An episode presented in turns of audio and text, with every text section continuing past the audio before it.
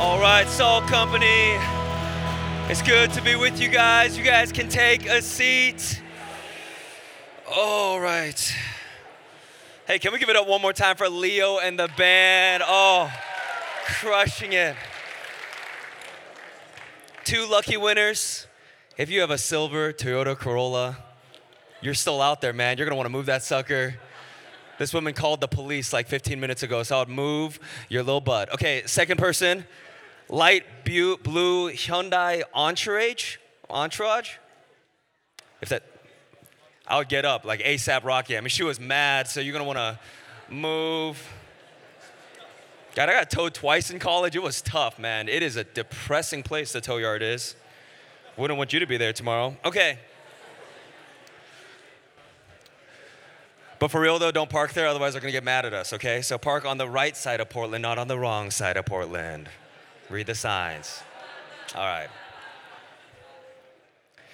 All right, gonna be back. Uh, hey, we are continuing our series in the peace of God. We're almost done. It's our final installment of the series. That's right.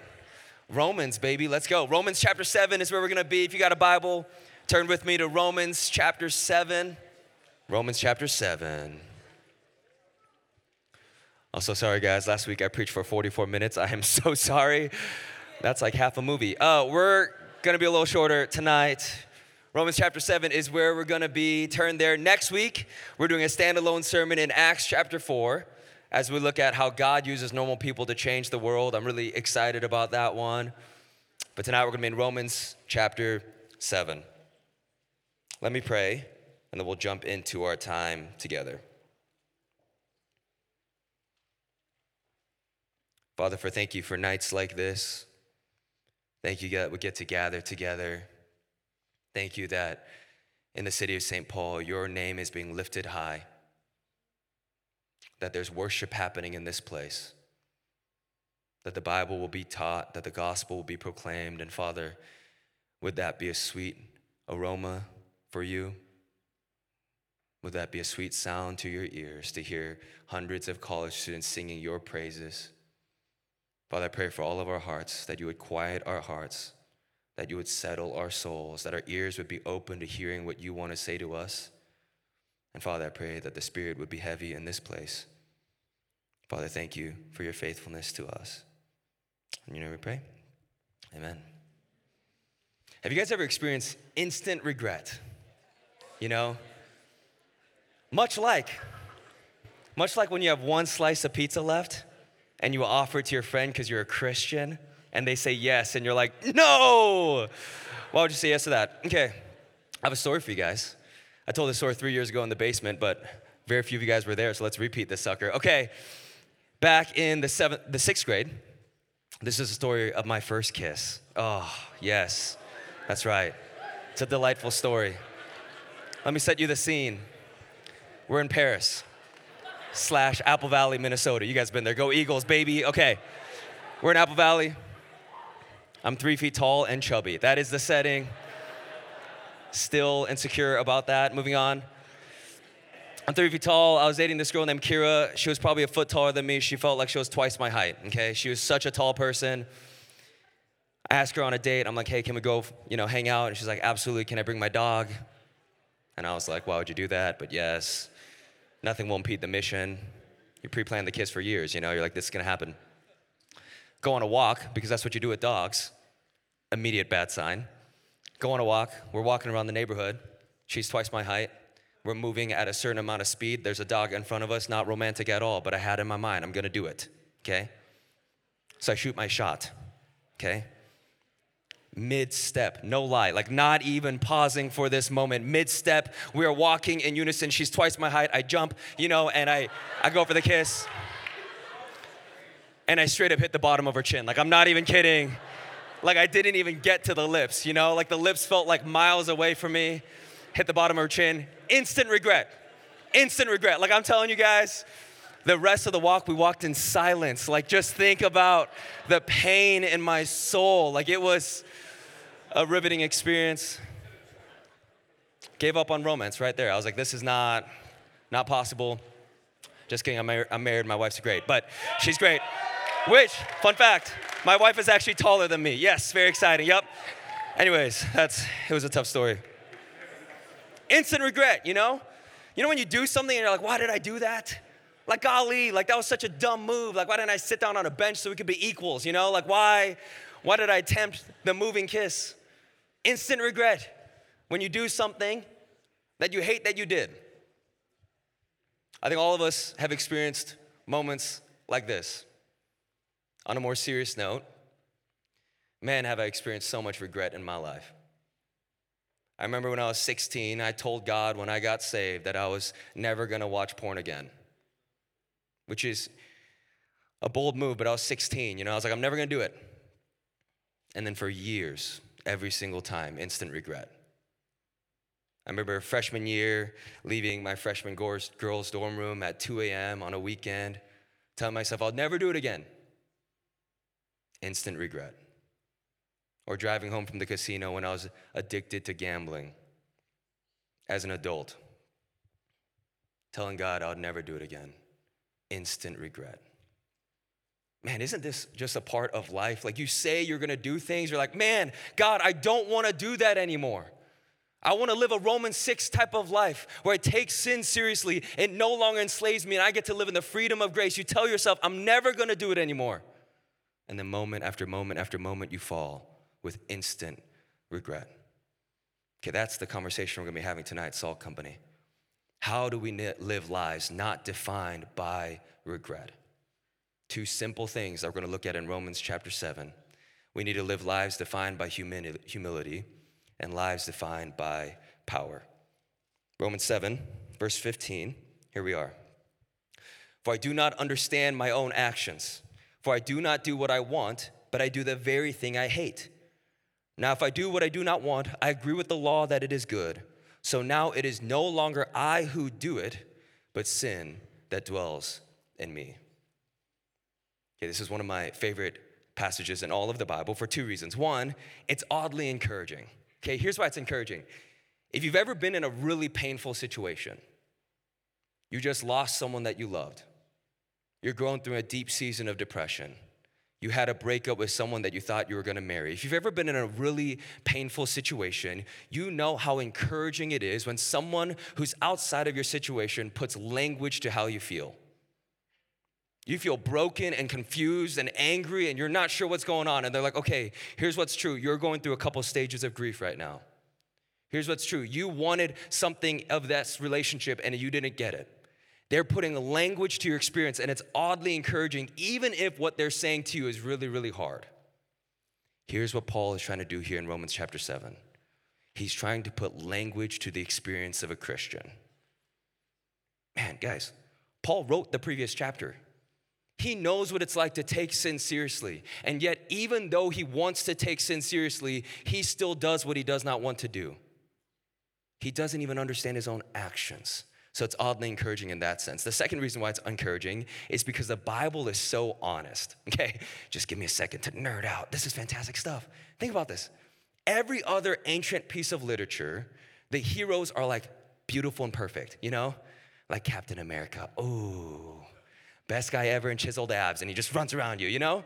That's every other piece of ancient literature. They all got heroes that you're supposed to look at and try to emulate or be like. The Bible is not about certain people being heroes, but every single character in the Bible is broken, a sinner in need of grace, and that shows in light of their beautiful God. See, what the Bible isn't trying to do is trying to persuade you to follow any single person. Paul wrote this book, but he's not trying to get you to worship him. He's trying to get you to see that he is broken, but God is beautiful. See, the beauty of the Bible is it's not trying to lie to you, it's not trying to convince you of a fable or a mythology. It is the Word of God to show us how God uses broken people for His glory and their good. And I think this is really important for some of you because you grew up in a religious circle or church tradition where you always saw the priest or the pastor or the leader as functionally sinless, functionally without weakness. And that culture of religiosity has created people who either worship man or are broken by them. So you grew up in a church culture where the pastor or the priest or whoever, they were the people that you were supposed to look to. You were supposed to look to them for leadership. You were supposed to look to them to show you who God was. And so maybe you actually have some idolatry of religious leadership. Or on the other side, where deconstruction happens, is when that person actually shows their weakness and their sin. And maybe it isn't through their sermons or from the stage, but you see it in the background. You see the story come out about their life, and you start to realize that they are a person with inconsistencies and weaknesses and sin and brokenness. See, I think the reason why I talk about this right now is because Paul wants to do for you what many of your religious leaders never did. He wants to actually be honest about his brokenness and his sin. And guys, even as I was thinking about this, I was like, man, we're a pretty casual culture, you know? Talk about getting towed, you know, all that kind of stuff. But I was thinking about this, I'm like, man, I want you guys to know that the pastors of Redemption Church have an immense amount of sin in their life. Now, it's, you know, being repented of, and, you know, it's not like hidden sin, but, you know, there's so much wrong with us, man, and that's so important for you. Because religious leaders and pastors and priests and all these other people were never meant to receive the glory. You were supposed to see through the brokenness of people to see to the beauty of God. Much like the story of the Bible and much like what Paul is doing for us here. And the second thing that I see in this that I think is really important is the humility of Paul. Guys, I want you to think about this. Paul was an apostle, okay? So it's kind of a big deal, you know? Big deal, Paul. He was maybe the second most influential person to ever live behind Jesus. Started the greatest movement of church planting to reach literally billions of people to this day. And yet, he doesn't understand what he does. He does what he does not want to do, and what he does, he hates. Paul is showing us the humility of what it means to be a mature Christian. So I want you to write this down if you're taking notes that humility is the sign of maturity. The fastest way you can find out if someone's actually a mature follower of Jesus is not how much they post. It's not how many Bible verses they know. It's not how cleaned up their life looks like from the outside. The fastest way for you to find out if someone is a mature follower of Jesus is if they're honest about their weakness.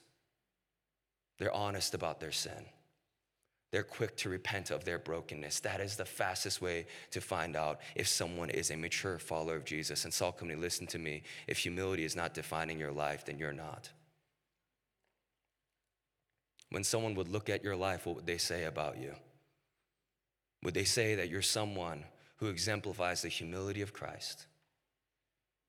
Would they say that you're honest about your weaknesses and your sin and your brokenness? Are they someone, are you someone who's quick to confess the ways that you've transgressed others? Or are you prideful in your approach towards people? Holding on to your desires and your needs and your wants and your thoughts. Rick Warren says this humility isn't denying your strengths, it's being honest about your weaknesses. Humility isn't thinking of yourself as less, it's thinking of yourself rightly. And guys, listen, this is what humility looks like. When you face a holy and righteous God, the only response is to realize that you're not that big of a deal. No matter how much people amp you up, no matter how cool you feel when you walk into rooms like this, no matter how smart you think you are, if you're gonna change the world and you're gonna be the next Elon Musk, in light of who God is, you are not that big of a deal. And the second truth of you is that you are a sinner in need of grace daily. And here's what can happen for some of you guys. Like, I've experienced this, man. Like, I, I have this temptation. You become a Christian, you're like, yes, Jesus, woo, awesome. You get baptized, dunked, oh, awesome, great. You're in community, you maybe become a student leader. And then you start to think that you've graduated from sin. You don't need to confess anymore because you conquered it. You don't need to be weak and honest anymore because you're like, that used to be stuff you used to do, but now you don't do that anymore. But hear me on this, Salt Company. You are most susceptible to your sin when you're not being sensitive to the Spirit. And the one thing that will rob you from being able to live a life of maturity in Christ is not your weakness, it's actually your pride. I have a quote that I was reading today from Wesley Duewel, and here's what he says Satan's own downfall was through his pride. Pride makes us more like Satan, and less like Christ. Pride will cause God to turn his face away from us. God opposes the proud, but gives grace to the humble. Listen, Salt Company, in your heart of hearts, if you're thinking to yourself, man, Tony, that's great for some people, but I am kind of a big deal. I don't need to confess my sin. I'm actually pretty holy. Here's what's true you are blinded by your pride. And you've walked in here with some false sense of security from either religion or secularism, but either way, it's built on comparing yourself to others, not actually receiving an identity in Christ. And your pride is making you look more like Satan and less like Christ. Julie told me this quote one day that I thought was really helpful. She talked about how Christian humility is not saying, when you look at a certain sin, I could never do that, but it's actually saying, I could do that. Pause there. So, my mentor and my pastor's name is Drew. We walk around when we're together because we're trying not to get a dad bod, you know? So we move. We're like, yes. We don't just sit in our offices. We're like, let's walk, let's walk, let's talk. Okay. Talking with Drew. I'm 21 years old, fresh out of college, great ambitions for my life, you know, very impressionable. Talking to Drew, and he talks to me about his life. Now, keep in mind, guys, Drew has five kids, which is so many. There's so many kids, and they're so cute, but also terrifying. I babysit them, and it's a war zone, okay? It is like not easy. They manipulate me. It's a whole thing. I'm kind of hurt by it. Anyways, moving on. Five kids. Incredible wife, Melissa. She's like literally the coolest person you'll ever meet. Pastors Redemption Church, a gospel believing church. He's a man of incredibly high character and someone I respect a ton. We go on this walk, and I'm 21 And he says, You know, Tony, here's something that's really important to understand about life. He said, I am three small mistakes away from ruining my life. Three small mistakes away from my kids resenting me, my wife maybe leaving me, and the church firing me. And I was like, that's dark, okay? I'm 21, give me some encouragement. I thought about that. I'm like, man, isn't that Romans 7? It's realizing, dude, you have not graduated from your sin. If Drew, my pastor, is three mistakes of ruining, ruining his life, I'm like one and a half and you're one. You know, you're one mistake away from ruining your life. Like, oh, this one mistake, oh my gosh, my life's over. Like, that's actually true. All of us are way closer to ruining our lives than we would be comfortable admitting. And humility is this it's not looking at a certain sin that you see other people do and saying, I could never do that. It's looking at that sin and saying, I could absolutely do that. When you see stories of people committing adultery in Hollywood, it's not saying, listen, only celebrities do that. It's saying, I see that same sin in me. I see the way I covet other people's things, other people's spouses, other people's girlfriends. I see that same thing in me. And if that thing isn't drawn up by the Spirit and crushed, I will do the same thing. When you see alcoholics slumped over a bar stool because they drink their nights away and their alcoholism has led to divorce or abuse or whatever it is, it's not looking at the alcoholics and saying, Listen, I could never do that. It's looking at that and saying, I could absolutely do that. Humility is not saying I could never, it's saying I absolutely could. Okay, so here's the application from this point that I think we need to learn from Paul. Here's the application trust yourself less. Guys, our culture says sayings like believe in yourself, bet on yourself, self actualize yourself. The Bible wants to call you to trust yourself less. Pride is what makes us push the envelope of sin and makes us live a life of regret. It is your pride that will get you into places around people that will destroy your walk with Jesus. You need to realize that your flesh is not the person you should be listening to the most about how to live your life. Trust yourself less. Second thing we need is we need to live a life defined by power. Verse 17 says, 18 says this For I know that nothing good dwells in me, that is in my flesh. For I have the desire to do what is right, but not the ability to carry it out. For I do not do the good that I want, but the evil that I do not want is what I keep on doing. Now, if I do what I do not want, it is no longer I who do it, but sin that dwells in me. Okay, guys, this is the pivotal moment right here. Think about what he says. He says, I have the desire to do what is right, but not the ability to carry it out. Here's what Paul's saying He knows he has the desire. He wants to live a Romans 6 type of life. He wants to live a life of holiness and righteousness and faithfulness to God. He has the desire, but not the ability. Here's what I want you to understand Paul recognizes rightly in his life there's a gap between his desires and his decisions. There's a gap between what he wants his life to look like and what he actually does. And that right there is why religion and moralism is so bankrupt. Okay, here's what religion tells us to do as long as you know the rules, you'll do it.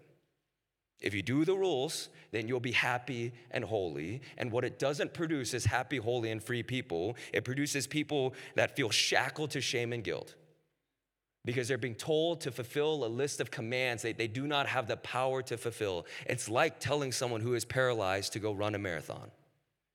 This is what religion is like. Hey, all you have to do is sign up for the race.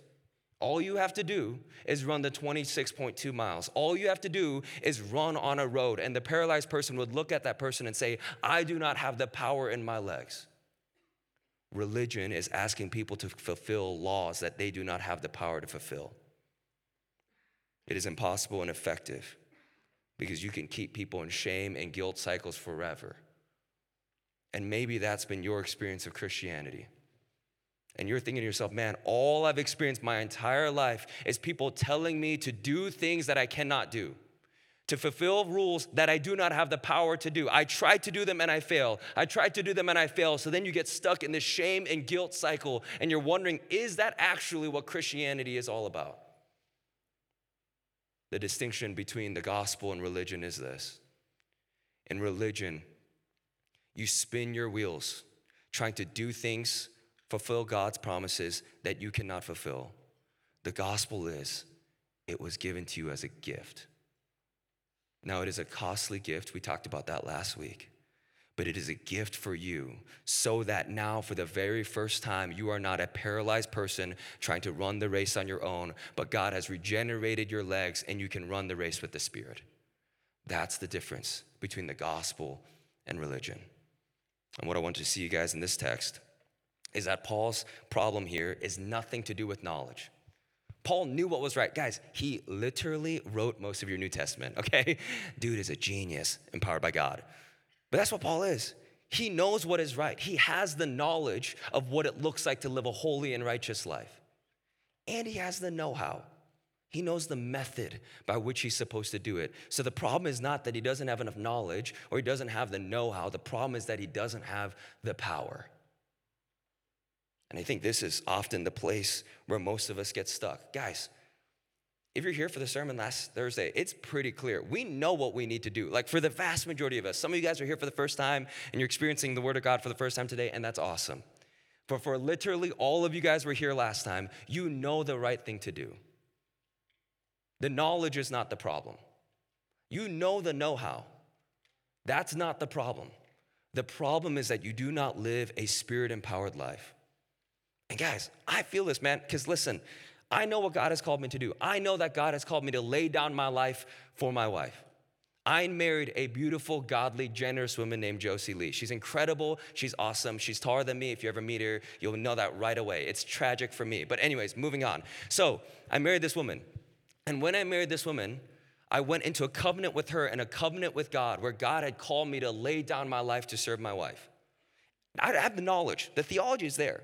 I even have the know how, okay? It's called doing the dishes, all right? Listen, none of you guys be married yet, but when you get married, you'll understand that dishes are the source of all of your pain and troubles. Like, it's just true.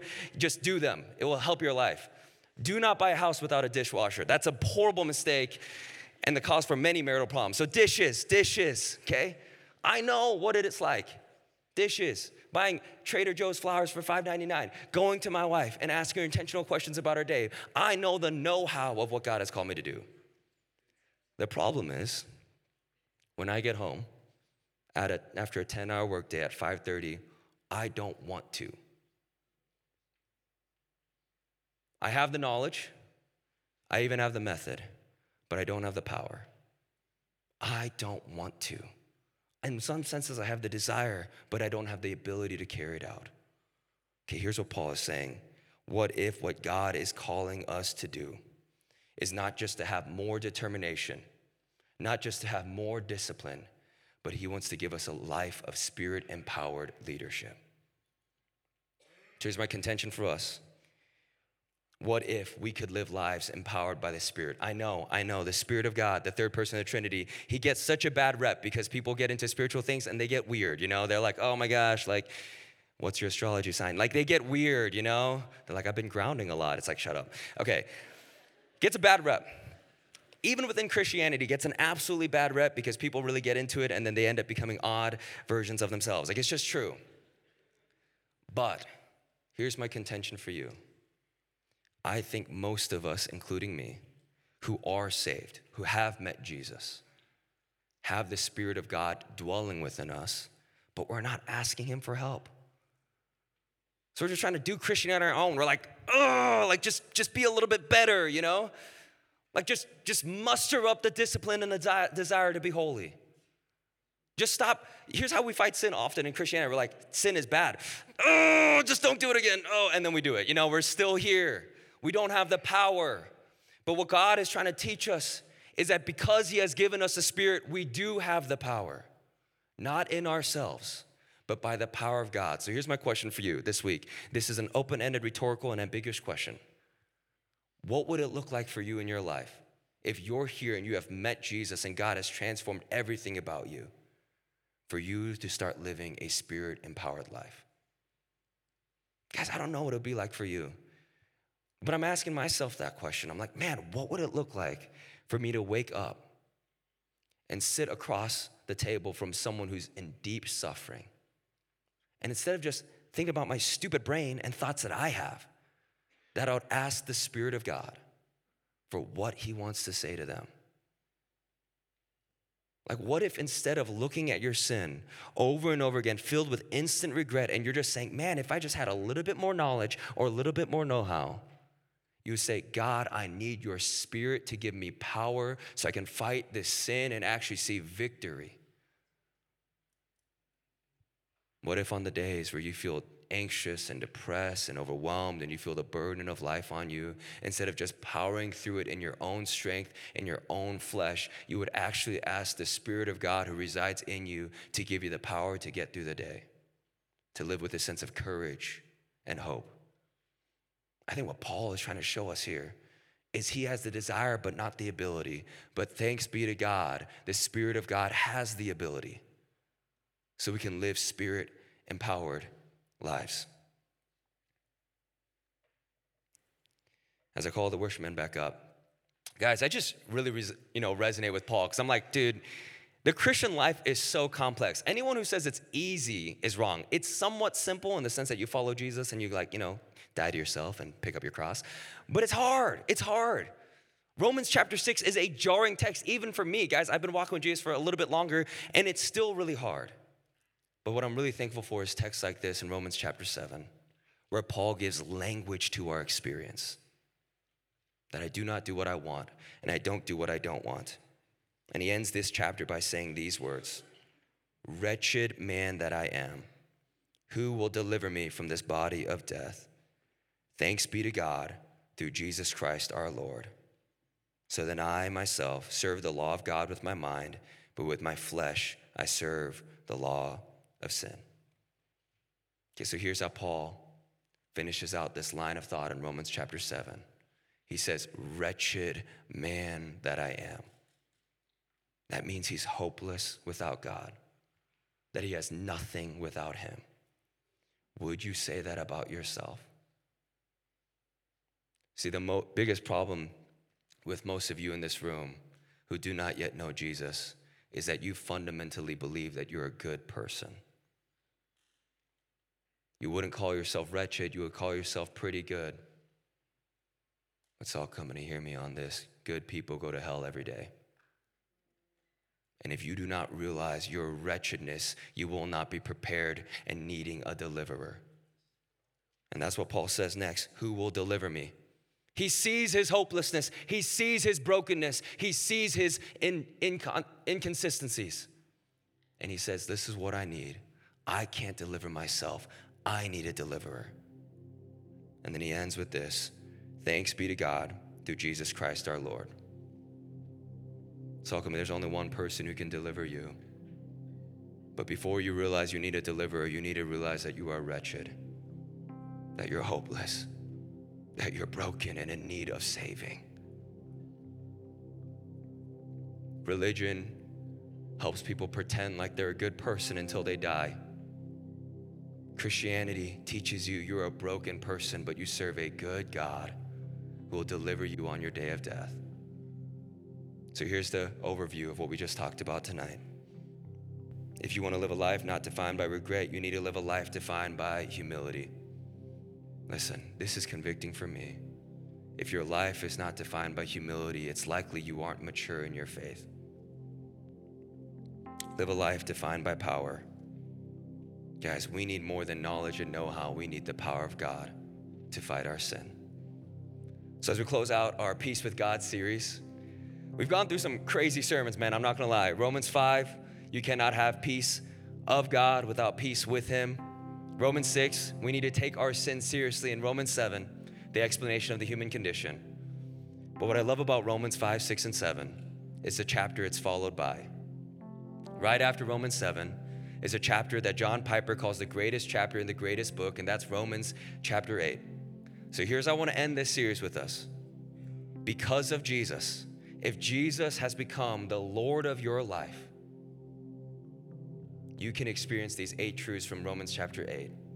And my hope is that you would see that more than your sin, more than your brokenness, more than your inconsistencies, and more than your regret, that these are the things that define who you are in Christ. Truth number one there is now no condemnation for those who are in Christ Jesus. Without Jesus, you are condemned in your sin. But Jesus took upon your condemnation on the cross so that you could experience freedom in Him. Truth number two the Spirit of God dwells within us. Listen, Christian, if you're here and you know Jesus, you are never alone. The Spirit of God dwells within you, and you can trust that He will empower you in the moments you need Him. Truth number three, we are sons and daughters of God. In particular, for some of you who come from broken homes, who have not yet experienced the love of a steady Father, your Father in heaven is steady for you. We have a future hope. So come. We're not home yet, okay? This is like an Airbnb. We're going to a way better home.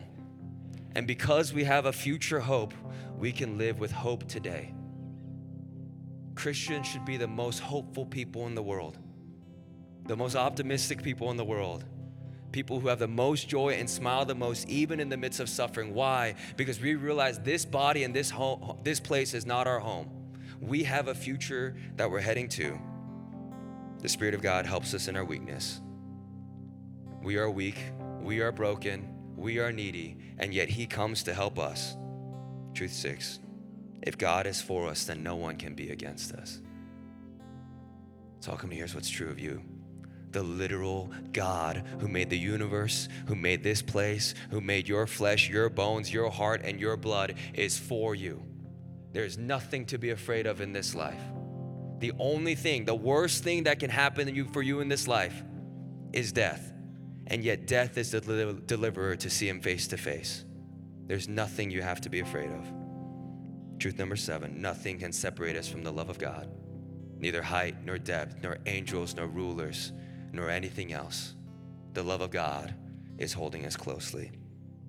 And the lastly, we are more than conquerors through him who loved us.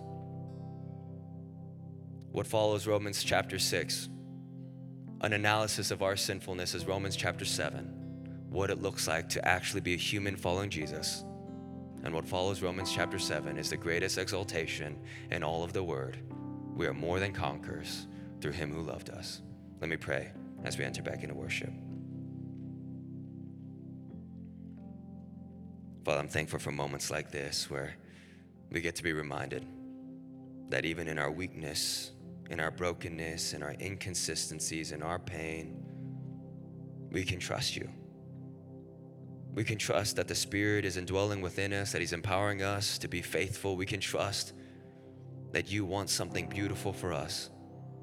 So, Father, thank you that we're not alone, that in faith we are more than conquerors, that because of Jesus' death for us, that sin no longer has the final say. Father, I pray for people in this room who are here, who have grown up believing that they're good. Would you show them, Jesus, that they are wretched people in need of deliverance? And would you deliver us all? Jesus, I can't wait to see you face to face. Would you do it again in this room? Would hearts be changed? Would voices be loud? Would hands be raised? Because we are more than conquerors through him who loved us. In your name we pray. Amen.